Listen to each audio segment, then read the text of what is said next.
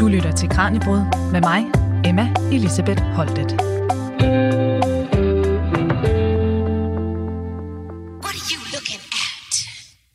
Hun brugte øh, urin fra Frankrig øh, på sin hud. Og det Hvor stor en indflydelse har solcreme på sådan hud? øh, urenheder, om, øh, om tandpasta ligesom hjælper sådan, jeg har set det. Kan det egentlig ende med, at man får mere uren hud, jo mere man renser den?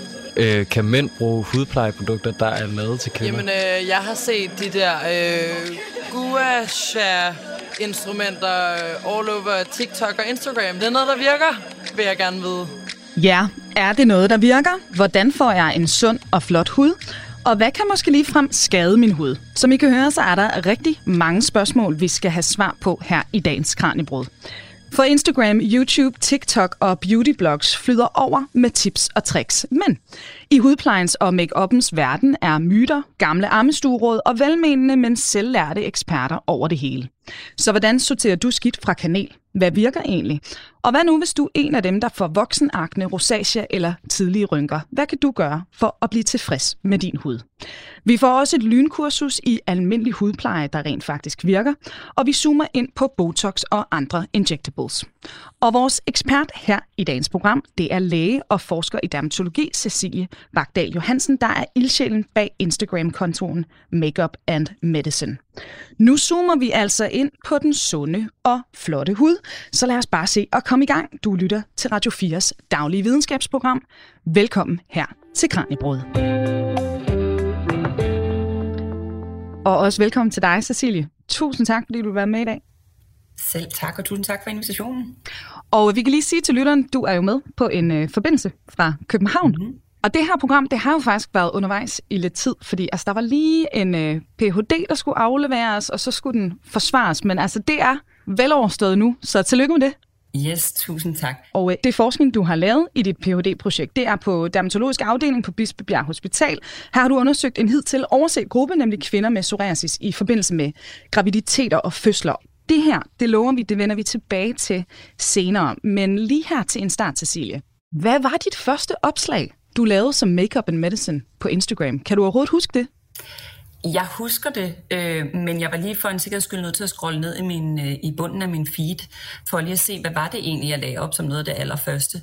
Og det har Instagram rigtig øh, svært ved, det der med sådan hele tiden at loade siden, fordi det er så mange år siden. Det var tilbage i sommeren 2015, at jeg besluttede mig for at gå på sociale medier og formidle øh, om hud og hudpleje. Mm. Øh, så det jeg kan se, når jeg scroller ned i bunden, det er egentlig mig selv, der gør opmærksom på, at jeg har uploadet en, en video, eller jeg har oprettet en, en YouTube-kanal, som hedder Makeup and Medicine, øh, hvor at en af mine første videoer handler om rosacea. Mm. Øh, men i det her post, så det allerførste post på min Instagram-feed, det er bare, at jeg gør opmærksom på, at den findes, og så er der sådan et billede af mig, der sådan ligger en eller anden hverdagsmakeup, som var sådan et, formentlig har været den første video, men jeg husker den første lægefaglige video, øh, jeg lagde op, den handler om rosacea, den fik også hurtigt øh, ben at gå på, han har sagt. Den, øh, den blev vist eller set rigtig meget. Ja, og, og hvad var det sådan helt konkret, der fik dig til at lave kontoen? Det var min motivation øh, for at bringe, øh, byde ind med noget, jeg synes, der manglede på øh, YouTube, mm. øhm, som dengang var der, hvor at de fleste beautyblogger ligesom befandt sig øh, med videoindhold. Selvfølgelig var der øh, hjemmeside beautyblogs, men, men jeg var primært selv bruger af, øh, af YouTube øh, med bare sådan make-up tutorials, hvordan lægger man den slags make-up. Øhm, og ret hurtigt, så, så øh, begyndte influencer marketing at blive en ting der, så begyndte det jo også at være hudpleje, mm. de her øh, make-up-blogger øh, eller vlogger snakket om. Øhm, så derfor var jeg sådan, det er der, der bliver formidlet, og det er der, jeg savner noget øh, fagligt tyngde bag den formidling, der foregik, fordi det var jo egentlig make artister og øh, unge øh, kvinder i start 20'erne, som, altså sådan lidt start 20'erne, sådan 20-21 år, der sad der og formidlede om, om øh, de her blå øh, net øh, oliedråber, mm. og de bare gjorde fantastiske ting med deres hud, og så var jeg sådan, wait a minute, hvad gør de, altså præcis hvad gør de ved jeres hud, og sådan, hvilke rynker er det, I taler om, I har. Så, øh, så jeg synes, at der, der, der manglede et fagligt indspark, altså ja. øh, en faglig formidling, fordi et er, hvad man kan lide, og alt er dejligt, og make-up og så videre, men, men jeg, jeg savnede den faglige dimension af det. og som læge, og fordi jeg havde taget en tilknytning til journalistisk formidling, så var jeg også drevet af formidlingsdelen, så tænkte jeg, så gør jeg det selv. Ja, og øh, nu kan man jo se på følgerantallet. Det er jo også noget, der så har været behov for inde på Instagram og, og YouTube og andre steder. Men hvad er den mest vedvarende af de her myter, som du så støder på derinde i forhold til, til sund hud? Heldigvis er det ikke så meget blandt øh, mine danske følgere mm. og dem, der er i Skandinavien, men, men jeg ser vedvarende på øh, Instagram, hvor jeg jeg har min formidling nu. Det er der, jeg ligesom har øh, flyttet alt, fordi alt, al min formidling foregår der, fordi at Instagram ligesom lige pludselig rummer alle platforme i en app. Ikke? Men, men den mest vedvarende myte, det er helt klart, at, at af en eller anden grund øh, er der nogen, der synes, at solcreme øh, skulle give anledning til hudkræft. Øhm, og det er jo sådan... What? Så, man, ja, ja. Det, det er sådan helt far out. Øh, men jeg, jeg tror særligt, det er sådan en amerikansk... Det er i hvert fald meget amerikanske... Øh, hvad hedder det øh, content creators, der stadigvæk kører på den af en eller anden grund. Men det er også dem, som er sådan, ikke vil lade sig vaccinere og øh, laver øh, mellemkøds, øh, lægger sig ud i solen og, og får bestrålet deres mellemkød, fordi det skulle være sundt for, for sundheden, eller hvad de øh, argumenterer for. Så det er helt klart en af de mest sejlede øh, myter, jeg stadigvæk ser derude. Heldigvis ikke blandt de danske følgere. Og er der noget i forhold til makeup, som du hele tiden støder på, hvor du tænker, den der, den er altså bare heller ikke rigtig? Ja, øh, folk er stadigvæk bekymrede for, om make-up ligesom er skidt for huden. Mm. Og især dem, som der har for eksempel akne, mm. øh, kan være bange for, at de ikke må bruge det. Og, og dertil så, så svaret egentlig, det, det kan sagtens gå hånd i hånd, og det kan også være en, en lindring øhm, på, på folk, der har for eksempel svær akne, at de kan dæmpe noget af deres rødme og noget, noget af deres ar. Og så handler det om at vælge de rigtige produkter og sørge for at få vasket eller renset make-up'en ordentligt af, uden at man også overrenser sin hud. Så det kan sagtens gå hånd i hånd. Det er der også lavet studier og forskning i, så det er ikke bare mig, der sidder og siger ting. Det er virkelig sjovt, du siger det, fordi i, i anden halvdel af dagens program, der øh, skal vi give den øh, fuld skrue med spørgsmål fra gaden, fordi vores rapporter, Tine Brink Hansen, hun har været ude for at opstøve hudplejemyter rundt omkring her i, i byen, og øh, vi hørte nogle af dem her i starten i det der potpourri, der kom. Jeg kan så godt love, at vi kommer til at komme vidt omkring, men øh, lige præcis i forhold til det her, det var faktisk det første spørgsmål, jeg havde tænkt, vi skulle lytte til. Vi kan lige høre det her. Jeg vil gerne spørge om, hvordan man øh, sikrer sig ikke at få urenheder eller slå ud ved at bruge for eksempel foundation eller puder.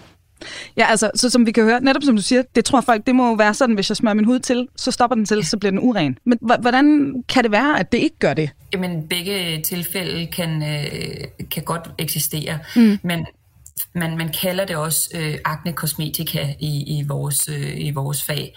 Øhm, altså at man bruger makeup mm. som kan tilstoppe porerne og give anledning til bumser øhm, og urenheder. Men det er ikke alene bumser, fordi det kan også give anledning til det, det man kalder peroral dermatit, øh, som kan give sådan bitte, bitte små knopper og rødme i huden. Det kan sidde typisk rundt, altså fra næsen, øh, næsefolden og ned til, til læbekanten.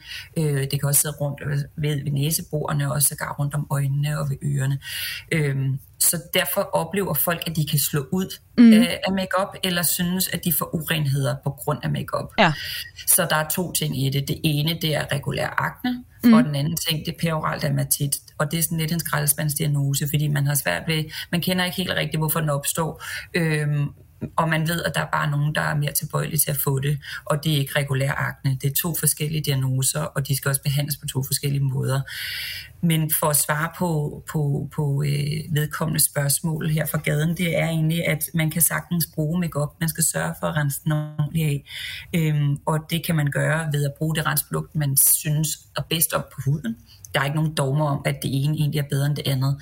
Jeg bruger selv sådan micellar water, fordi at der har jeg kontrol, sådan visuel kontrol over, hvor meget, om jeg får tingene af.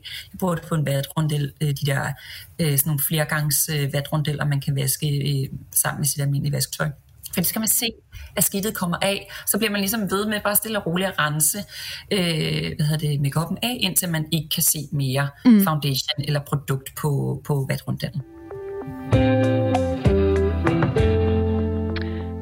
Og til nye lyttere, vi er i fuld sving her med Kranjebrud Radio 4's daglige videnskabsprogram, hvor vi lige nu søger svaret på noget, der nærmer sig den hellige gral, for hvordan holder vi huden sund og flot. Og det her, det er altså ikke kun et kosmetisk spørgsmål. Huden, det er, som vi ved, det største organ, og det kan altså medføre voldsomme psykiske, såvel som fysiske smerter, hvis vi bliver ramt af en hudlidelse.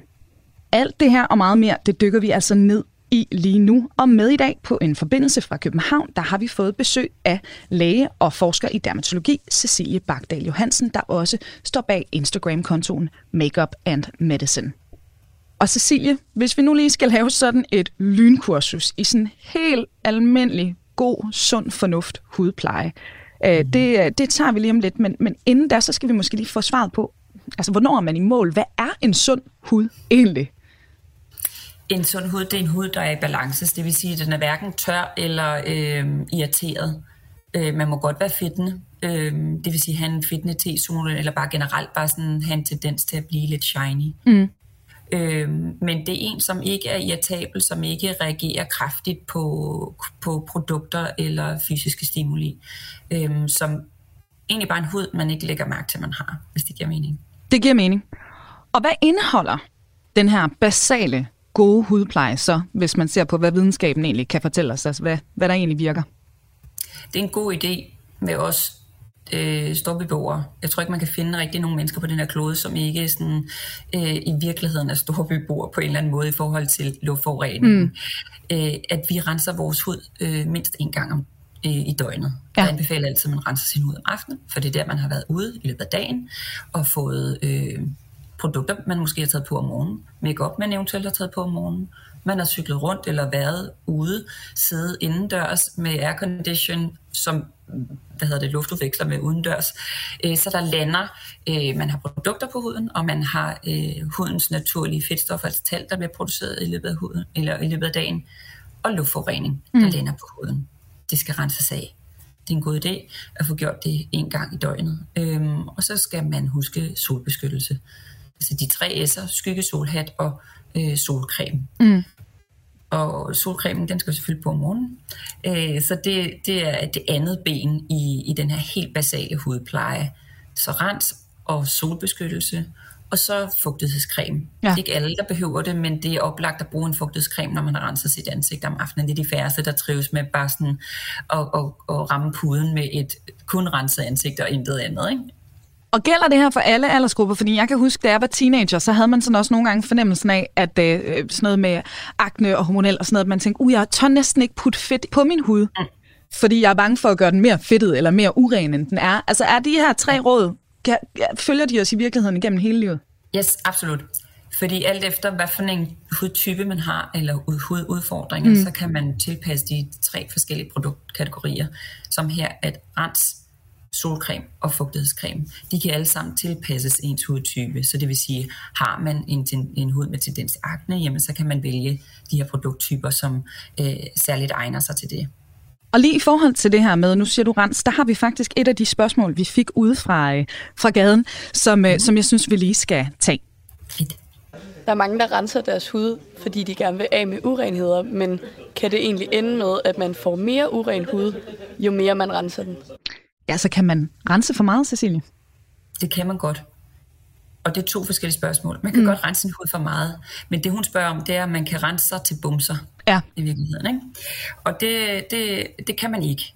Øh, men man kan godt rense sig til en irriteret hud, mm. øh, sådan så at den slår ud og vi så havner i det der billede, der hedder peroral dermatit, som jeg nævnte før, hvor man simpelthen får irriteret sin hud, og det kan godt ligne sådan nogle bitte, bitte små øh, mikro-mikrobumser, øh, men det er ikke en akne, men, men du kan ikke rense dig til bumser Nej. på den måde, øh, fordi der bliver vi nødt til at skille skidt for kanel, fordi bumser øh, er jo en regulær øh, hudtilstand, altså en hudsygdom, akne. Mm og det kan være der i større eller mindre grad. Så, så det, det er ligesom en kategori for sig, og det kan man ikke rense sig til, men man kan bestemt rense sin hud i smadret. Ja. Og jeg synes, det taler meget ind i en af mine kæpheste, som er det her med, at vi kalder det urenheder. Mm. Altså bumser er blevet øh, termed, altså har fået navnet eller termen urenheder. Øh, og det er ikke af ond vilje, at det bliver kaldt urenheder, men det er fordi, at i EU, der har vi en lovgivning, der hedder, at hudplejeprodukter må ikke claime ting, der har med hudsygdomme at gøre, fordi det ikke er lægemidler. Så det vil sige, hvis der er et hudplejeprodukt, som øh, egentlig retter sig for eksempel mod øh, en hud med tendens til akne, så må de ikke sige, at det er en akne-rense øh, creme eller mm. rense øh, gel. Mm. Så må de kalde det en, et, et produkt til akne, hud med tendens til akne. Ja. Øhm, og de må ikke kalde det bumser, de må kalde det urenheder. Så på den måde har de lidt været, af lovgivningen været nødt til at ændre øh, termerne. Øh, så urenheder, det er lidt noget, vi alle sammen forstår, at det er, sådan, om det er noget med bumser, men samtidig får det jo de konnotationer, at man er uren, og det er noget, der ligesom bør eller kan renses væk. Ja. Det er jo ikke tilfældet. Nej. Så, så jeg, øh, altså jeg, jeg advokerer for, at man kalder en spade for en spade, og en bums for en bums. Ikke?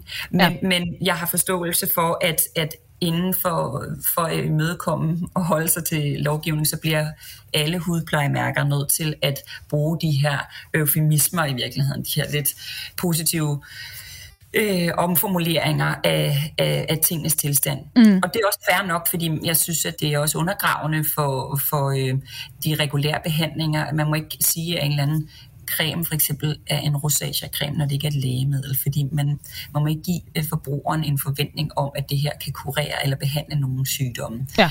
Så, så jeg er helt med på, hvorfor lovgivningen er sådan. Men lige præcis med bumser og akne, så, så giver det den her øhm, øh, stigmatisering i virkeligheden. Ja. Det er urenheder, øh, du er uren, du skal rense dig, fordi pubad. Ja, ja, men det handler simpelthen slet ikke om, hvor god man er til at rense sin hud eller ej. Nej. Nej. Man skal huske at rense den bevares, øh, men, men, øh, men man skal ikke ud af overrense den. Nej. Og lige præcis det her med, øh, med rense, det har, det har vi altså fået en del øh, henvendelser omkring. Jeg har lige en til, som jeg lige synes, vi skal, vi skal høre her. Hvad hjælper det at dobbelt cleanse, når jeg får at vide hele tiden, at det er bare noget, man skal gøre? Ja, Cecilie, lad os måske lige starte med at, at spørge. Det er også sådan, det er et begreb, jeg har hørt sådan rundt omkring, også øh, på, på kontorer, jeg følger og sådan noget. Double cleansing. Hvad er det, og gør det noget? Jeg tror næsten, det er et begreb, der er, er lige så gammelt som, øh, som min med aktivitet på de sociale medier. Så cirka 2015-16 stykker begyndte begrebet at komme med double cleansing. Ja. Og det har jo eksisteret i, i længere tid, men det var jo ligesom der, at skincare community på, på de sociale medier begyndte at blive en regulær ting. Mm. For det første for at definere, hvad det er, double cleansing, det betyder, at man først renser med en, en type ørenseprodukt, og så bagefter renser man med en anden type. For eksempel, man starter med en balm, en oliebaseret øh, rens, og så bagefter en mere gelbaseret rens, fordi at det øh, i teorien eller på papiret skulle rense først tager det, det det grove skidt, og så renseprodukt øh, nummer to tager det resterende skidt mm. på huden. Men altså, det er jo også en marketing-ting, ikke? Mm. Altså, jo flere produkter du kan sælge, desto bedre. Så nej, man behøver ikke at double. Og nej, det er ikke sundere at double end at bare gøre det en gang. Det vigtige er, at man får renset sin hud, om du så bruger tre eller et produkt. Jamen, så er det slået på plads. Så må vi se, om det øh, stadig om nogle år florerer derude, eller om vi kan være med til at, at slå den myte ned. Og Cecilie, vi øh, vender tilbage til de her øh, spørgsmål, men lad os lige endnu en gang kigge på, på din forskning. Sådan helt overordnet set, når man taler om, om hudforskning, hvad er de store udfordringer i forhold til den sunde hud? Altså, hvilke lidelser er det, eller sygdomme er det, vi typisk ser hos danskerne? I Danmark så tror jeg, at vi er ret repræsentative på, øh, på, på de store øh, sygdomme, der fylder mest. Så det er akne, og det er det, der hedder atopisk øh, dermatit, altså børneeksem, som man også kan have op i voksenlivet. Øh, rosacea er også lidt øh, hvermands eje her på vores breddegrader. Mm. Øhm, og så psoriasis, øh, det ligger også Øhm, øh, på sådan en, en forekomst i befolkningen på alt mellem 4 til 8 procent. Øh, så så det, det, det er de samme ting, der, øh, der er her i Danmark, men, men rosacea er, er lidt mere øh, i højere prævalens her på vores breddegrader. Altså har en højere forekomst i befolkningen, og det er en blanding af genetik, og at det, det hører til den her lyse, lyse skandinaviske hud. Og vil du lige sætte et par ord på, hvad rosacea egentlig er? Hvad der sker i huden, når man får den her rødmen? Rosacea er en, en, en kronisk øh, inflammatorisk tilstand i huden, som man ikke helt har forstået, hvad egentlig forårsager det, men det er en overreaktion for immunforsvaret på hudens iboende naturlige mikrobiota, Mm. som både består af bakterier, svampe, virus og midler. Tidligere har man haft meget fokus på hudmidlen, der hedder Demodex, øh, som lige nu kribler rundt i vores, øh, du, du og mines øh, øh, hårsække. Vi mærker ikke noget til dem, øh, men de bor der og lever af, af, af hvad hedder det, øh, døde hudceller og talg i vores hårsække og hygger sig i, i fred og fordragelighed hos de fleste. Mm. Så er der øh, også med rosacea, vi reagerer, vores immunforsvar reagerer på deres tilstedeværelse. Øhm, og så er der noget med vores øh, sammensætning i hudbarrieren, eller i mikrobioten, der gør, at hudbarrieren hos folk med rosacea, den er dårligere. Mm. Så det giver anledning til øh, kronisk øh, rødme, og det man kalder paperbusler, som kan ligne øh, akne til forveksling. Øh, men det sidder typisk sådan i, i midten af ansigtet, det vil sige pande, næse, hage, øh, på kinder. Mm. Så, øh, så, men de fleste af os har lidt øh, bare den her rødme, der giver flushing. For eksempel når man spiser stærk mad ude i solen, øh, drikker alkohol, så kan man få sådan nogle blusende, blusende kinder. Altså, det lyder jo ret komplekst i virkeligheden, det her. Hvad, kan- hvad kan man så gøre, hvis man lider af rosacea? Er det noget, man skal til lægen med, for eksempel? Det røde ansigt skal man altid gå til lægen med, ja. for det kan være mange forskellige sygdomme. Der er rigtig mange, der, øh, fordi at, at der også er blevet formidlet meget om det, og der er blevet kommet fokus på det, tænker, at når de ser deres eget røde ansigt, så, så, synes de, så kan de godt ligesom øh, tælle sammen, og så synes de, at pengene passer, og så er det nok rosacea, det de har. Mm. Men, men et rødt ansigt kan, kan også være andre sygdomme, og kan også være andre alvorlige sygdomme, så derfor anbefaler jeg til hver en tid, at man lige går forbi lægen, der kan kigge på en. Øhm, og hvis det ikke er lige sådan til højre benet, hvad det er, så, så skal man blive set af en hudlæge. Mm. Og hvad med dine følgere på, på Instagram? Er det også de her lidelser, sådan de typisk spørger om, eller altså, hvad er det egentlig primært, du møder derinde af, af henvendelser til dig? Jeg tror, det hyppigst stillede spørgsmål, det er sådan, what to do. Altså sådan det mest åbne, sådan, hey, ja, jeg giver op, åbne arme, sådan, hvad fuck skal jeg gøre? Fordi Mm. at det er sådan, det er vidderligt det her, et citat, uden at egentlig citere en person, det er sådan, det er en jungle. Ja. Hvad skal jeg bruge? Og det kan jeg godt forstå, fordi at en, der er ikke noget, der hedder one size fits all. Øh, Så det kan være svært at navigere i, fordi vi også bliver så massivt eksponeret over for, for alt, hvad der hedder øh, hudpleje og makeup på sociale medier, og algoritmerne, der ved, hvad vi søger, så vi bliver hele tiden fodret med mere af det. Mm. Øhm, og, og der er mange begreber, og der er mange øh, holdninger, og der er mange formidlere derude, så, så der er ikke noget at sige til, at folk bliver forvirret. Så det er sådan en what to do, helt grundlæggende. Ja. Ja. Og øh, nu ved jeg altså, vi har også nævnt det, det tidligere, i din PhD, der var det jo psoriasis hos kvinder, der er øh, gravide eller fødende. Hvorfor var det lige præcis den patientgruppe, du arbejdede med i din PhD? Jamen, det kan en, en hurtig disclaimer, det er, at jeg selv havde, eller har psoriasis, øhm, og øh, da jeg fødte mine børn, jeg har tre børn, øhm, og da jeg fødte mit ældste barn for øh, øh, lidt over 11 år siden, så var han bare sådan en lille, øhm, han var lige akkurat, han var bare lidt mindre end Bornholmer, Bornholmer hane, ikke? Så en lille skid i forhold til, at han var egentlig født ved terminen. Mm. Og det var barn nummer to også, og det var barn nummer tre også. Og mig og min mand, vi er almindelige højde drøjde, måske lige lidt over gennemsnittet højdemæssigt. Så derfor lå det ikke i kortene, at jeg skulle føde små børn. Mm. Så jeg tænkte, øhm, sådan, det var lige godt sagen, så jeg snakker også med fødselslægerne om det, sådan, hvad, hvad kan det egentlig være, hvorfor, hvorfor er det sådan, for der var ikke rigtig noget, var ikke noget at sætte en finger på. Øhm, og på det tidspunkt, der arbejdede jeg på klinisk farmakologisk afdeling som en, en uddannelsesstilling. Og øh, så landede der en, øh, hvad hedder det, en, et oplæg til et forskningsprojekt, det hedder en protokol, en forskningsprotokol på mit skrivebord, som handlede præcis om hvordan går det med kvinder med psoriasis i deres tilværelse. Så det var sådan lidt et perfect match på en eller anden måde, fordi jeg selv havde altså det her forskningsspørgsmål, som det i virkeligheden er, Mm. der opstod mit hoved, sådan, kan, kan min psoriasis have haft noget med det at gøre, og hvordan, hvad med andre kvinder? Med psoriasis, har de oplevet noget lignende? Øhm, og så kom det her, den her forskningsprotokol, øh, øh, som var øh, lavet af UCB, som er en lægemiddelvirksomhed, som øh, støttede de første to studier, jeg lavede, øh, ud af mine tre PhD-studier hvor vi simpelthen gik ind og kiggede på, hvordan er kvinden med psoriasis, hvordan er hendes rejse i livet med psoriasis, hvilke, øh, hvordan er hendes socioøkonomiske status, hendes forbrug af lægemidler, hendes øh, uddannelsesniveau, hvor mange sygdomme har hun sammenlignet med kvinder uden psoriasis. Så det var det, vi kiggede på i det første studie. Og det andet studie, der kiggede vi på, hvordan går det med selve undfangelsen, altså selve graviditeten. Der kan blive til en levende baby, der bliver født. Det kan blive til en graviditet uden for livmoderen. Det kan blive til en spontan abort, og det kan blive til øh, en dødfødsel. Og øh, der fandt vi, at kvinder med psoriasis, de har en øget risiko for at få graviditet uden for livmoderen. Det er ikke blevet undersøgt før nogensinde.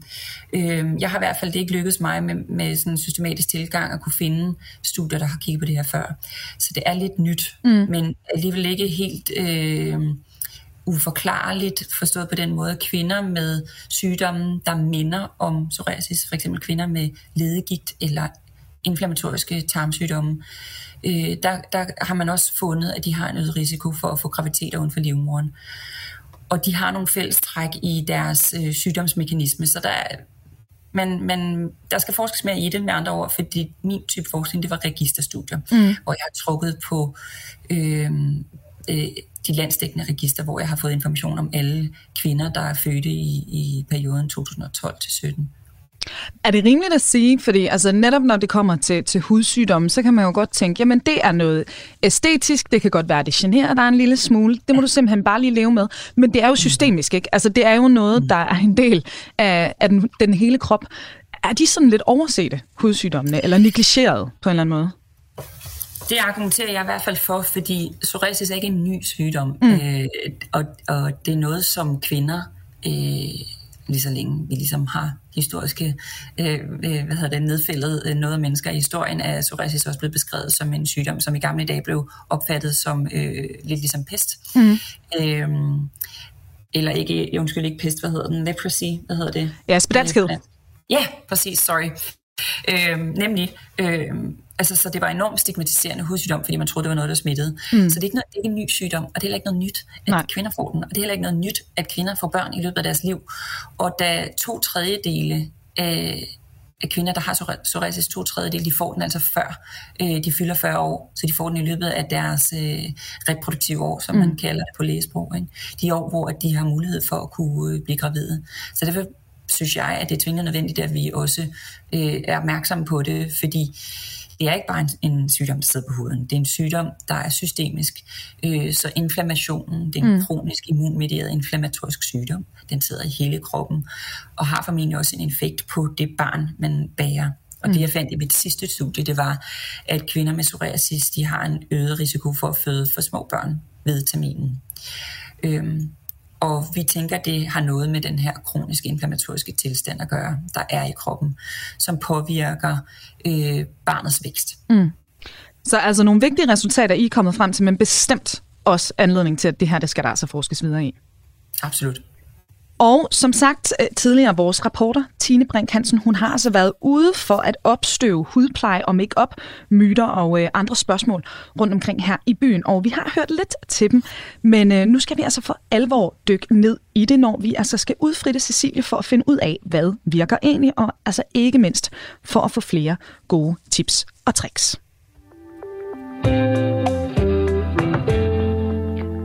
Og til nye lyttere her i Kranjebrud Radio 4's daglige videnskabsprogram, der dykker vi ned i hudpleje og makeup. Og vores guide igennem den her informationsjungle, det er læge og forsker i dermatologi, Cecilie Bagdal Johansen, der står bag Makeup and Medicine Instagram-kontoen. Og nu skal vi altså både mythbuste og finde hoved og hale i, hvad det egentlig er, der virker. Og Cecilie, jeg tænker, lad os starte med cremerne og makeupen, altså det vi lidt banalt sagt smør på huden. Og øhm, jeg er jo en af dem, der følger dig på Instagram, og du har også allerede nævnt det, så jeg ved, at nu tager vi den bare lige her til en start, fordi det her det er virkelig noget, du går op i. Så det første spørgsmål, det kommer her.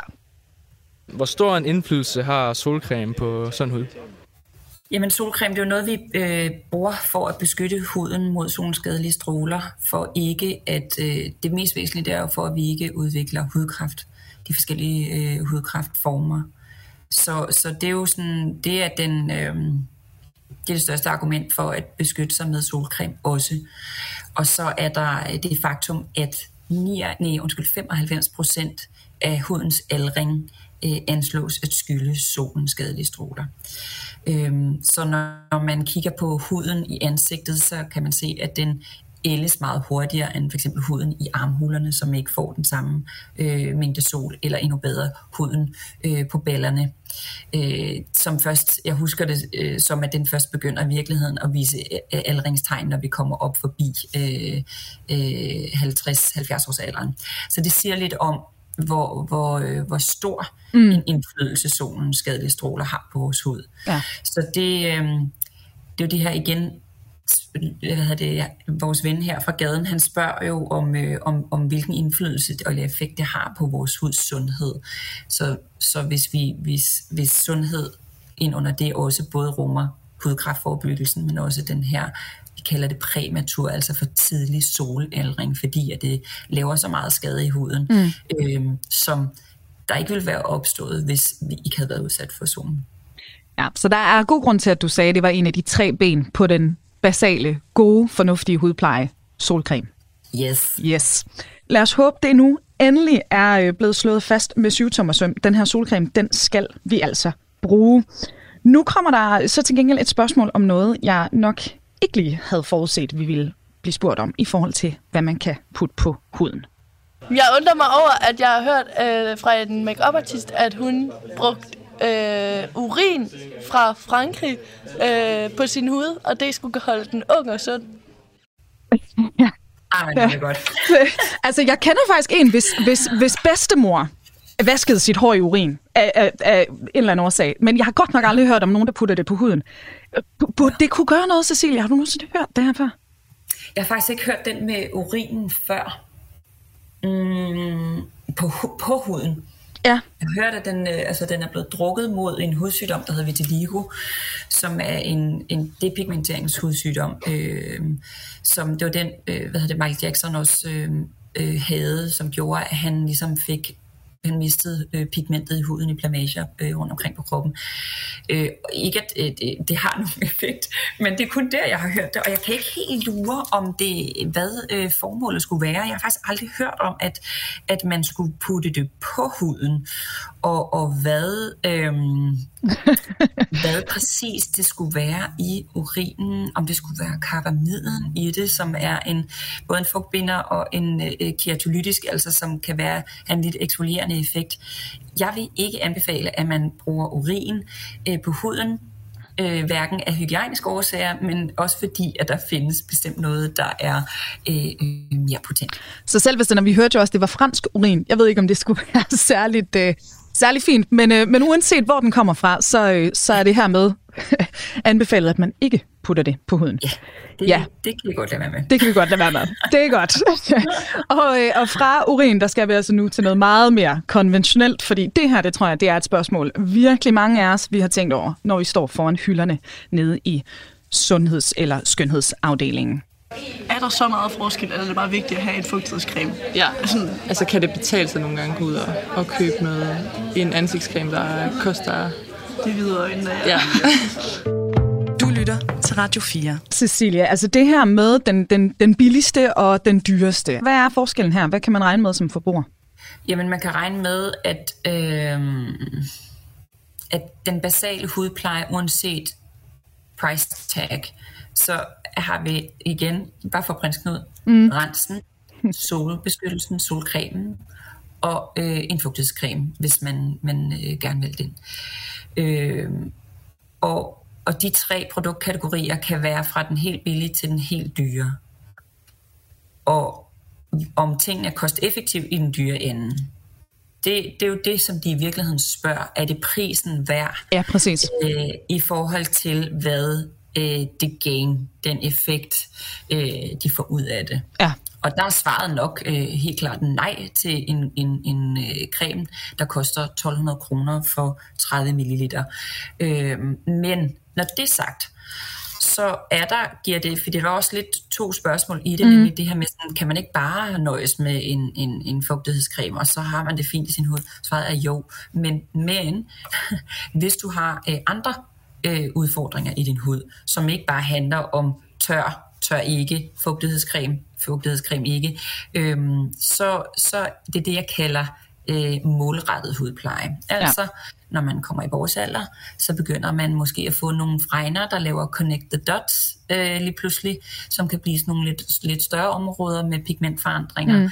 Øh, man begynder at se fine linjer, øh, huden bliver lidt kreppet, øh, og man måske også får sådan lidt, øh, som du og jeg, kvinder i sådan midt i 30'erne, lige pludselig kan begynde at få lidt, lidt øh, øh, bumser på kæbelinjen for første gang så er det der, man kan begynde at bruge målrettede hudplejeprodukter, som ikke kun er i, som også findes i rens, for eksempel produkter, mod, øh, som kan øh, skrue ned for pigmentproduktionen, eller produkter, som kan, kan hjælpe med at rense i porerne, sådan, så man forebygger dannelsen af bumser osv. Så, så derfor giver det mening, mm. at der findes andre produktkategorier, øh, som er det, man kan bruge til målrettet hudpleje. Men det behøver ikke at koste spidsen af en jetjær, men man skal også vide, at nogle gange, når ting koster spidsen af et jetjær, så er det øh, en jetjær, så er det så fordi, at det, det er typisk udviklet med et patent, og så er det jo patentet, man også betaler for øh, de første 10 år, eller hvor længe øh, øh, moderbrandet har købt et givet patent. Ja. Så. så one size does not necessarily fit all. Det, Nej lytter til Radio 4. Tidligere talte vi om den her med, med double cleanse, som har været en vedvarende myte. Nu kommer der en, jeg tror er endnu ældre. Øh, jeg vil gerne vide, om det hjælper på sådan øh, bumser, ligesom at man kan købe alle mulige forskellige spotsticks til ens øh, urenheder. Om, øh, om tandpasta ligesom hjælper sådan, jeg har set, at man propper det på sådan hen over natten, for at se, om de går væk og udtørrer bumser, om det i virkeligheden er rigtigt. Altså det her, det er jo et af de råd, jeg tror, det er, det er jo blevet gentaget i flere generationer nærmest, Cecilie. Virker mm. tandpasta på bumser? Altså er der et eller andet i det her? Øh, ja, altså det har øh, svaret er nej, don't. Fordi, jamen det er sådan, det, det, altså det, det var bare lidt til sådan, vil du, vil du forsøge at save en gren over øh, med en tandstik, eller vil du bruge en sav? Altså det er sådan mm. lidt, vil du bruge noget, der er effektivt? Sådan, du skal nok komme i mål på et eller andet tidspunkt, men sådan, altså, det er sådan, hvor, hvor meget tid vil du bruge på det, og hvor, hvor meget skal det koste dig? Ikke? Øh, ja, det kan godt være, at uh, tandpasta helt tilbage fra 60'erne, hvor der har været et helt andet indhold end det, vi har i dag, har haft en udtørrende effekt på, øh, på, på bumsen. Mm. Men, men det tjener jo ikke noget formål øh, at, at, at prøve på det her altså sådan enkelt pleje eller enkel behandling, spotbehandling i virkeligheden. Det er noget, man kan bruge, hvis man har fået det, man kalder en postinflammatorisk hyperpigmentering efter en bums. Så kan man godt lige dutte et eller andet på den lille specifikke. Har ja. man akne, har man, og der er vi tilbage til at kalde en spade for en spade, ja. har man bumser, så skal man gå til lægen, fordi der er så effektive ting, der er så billige, at det er pragtfuldt at kunne få de øh, effektive præparater, og så kan man altid ved siden af bruge det, jeg kalder understøttende hudpleje. Det vil sige hudpleje, som målretter og er med til at forebygge dannelsen af f.eks. nye bumser. Mm. Så en lille under ingrediens som salicylsyre, som både kan være et renseprodukt, det kan også være i din dagcreme, og det kan være i din, øh, i din natcreme, så også i solcreme, alt efter formuleringen. Men, men man bruger den understøttende hudpleje, mm. og så får man går man til lægen, fordi selvom jeg havde faktisk en ret interessant diskussion med min veninde her forleden, hvor vi var ude spise sammen, hvor hun var sådan et, vi talte om det her med skin positivity, Øhm, øh, som er jo en stor ting lige i øjeblikket. Øh, ligesom body positivity har været en, en, en, en ideologi, der ligesom kommer frem på de sociale medier, som er enormt vigtigt. Det er en samtale om, hvordan er det, vi, hvad er normalitetsbegrebet, og, og hvordan er det, vi opfatter øh, os selv og hinanden, mm. og, øh, og at man i virkeligheden ikke skal rende rundt og udskamme hinanden for, hvordan man ser ud.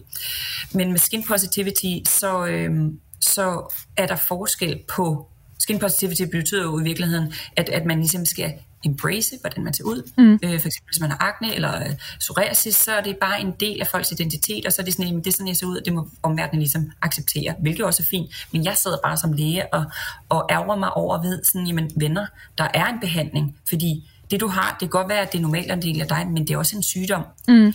Der ville jo ikke være det samme argument, hvis folk var sådan, jeg har diabetes, lev med det-agtigt. Ja. nej, du har en sygdom, og den skal du have behandlet, fordi det har konsekvenser for dit øvrige helbred. Akne har enormt vidtrækkende konsekvenser for folk at have. Det er enormt stigmatiserende hudsygdom. Øh, forekomsten af angst og depression er tårnhøj blandt aknepatienter. Selvmordsraterne er tårnhøje i forhold til sammenlignet med baggrundsbefolkningen. Så der er grund til at skulle sætte ind, når man har en regulær hudsygdom. Ja. Og, det, øh, og det gælder også i, i, i den her øh, i den her sammenhæng med, skal man, hvad skal man forvente af hvad? Mm. Man skal til hudlægen med, hvis man har en, en regulær hudsygdom. Så er der forskel på, om noget er normalt. Ja, det er normalt at have akne, fordi hvad er det, 10-20 procent eller 30 procent Mm. af befolkningen har det, og endnu højere blandt øh, teenager. Det, det ene er er forekomsten i befolkningen, så ja, på den måde er det normalt. Men, men der er også den anden diskussion, sådan, er det en sygdom? Ja, nej, det er Mm. en sygdom. Så sådan, vi, ja, vi skal normalisere det, og, og også gå diskutere skønhedsindustriens øh, øh, pushing af, at vi skal være flawless. Mm. Den samtale kan godt koexistere med, at folk går til læge og får behandlet deres regulære hudsygdom.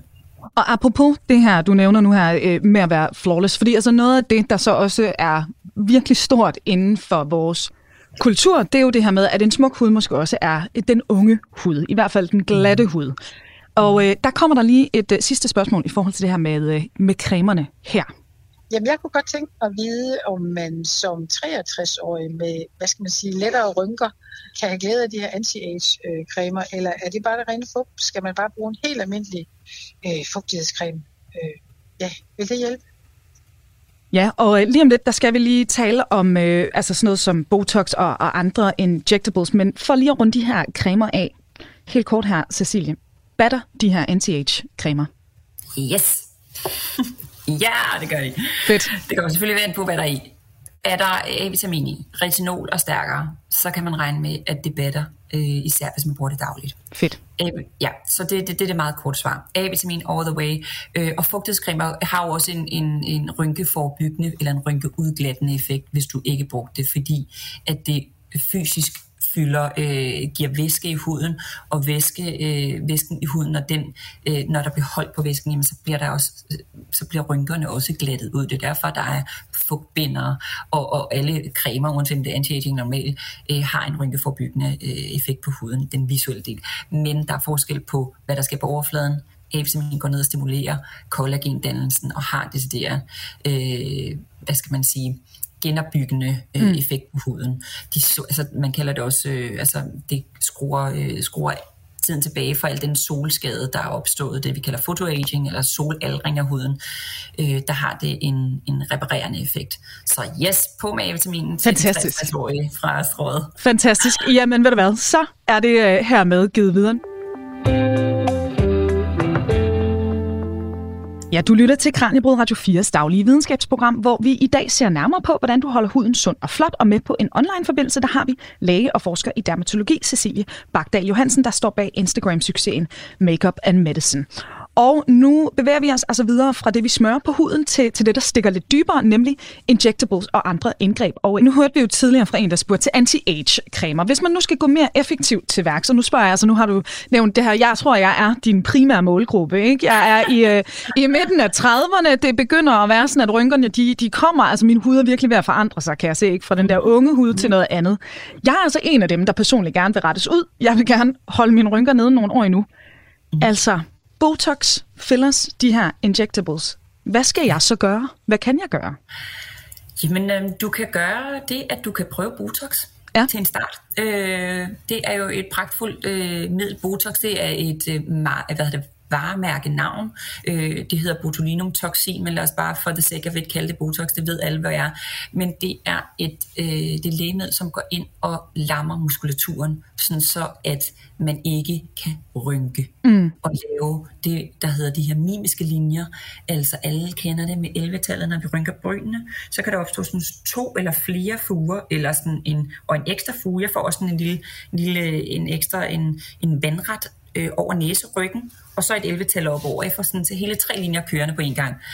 Så for to-tre år siden, der prøvede jeg Botox øh, for den, for jeg var træt af at se den, hver gang jeg vendte telefonen, og jeg sidder der og skærmarbejde, jeg sidder programmeret, så det vil sige, jeg sidder i nogle store SAS, øh, altså statistikprogrammer og, og kodet og programmeret min øh, PhD.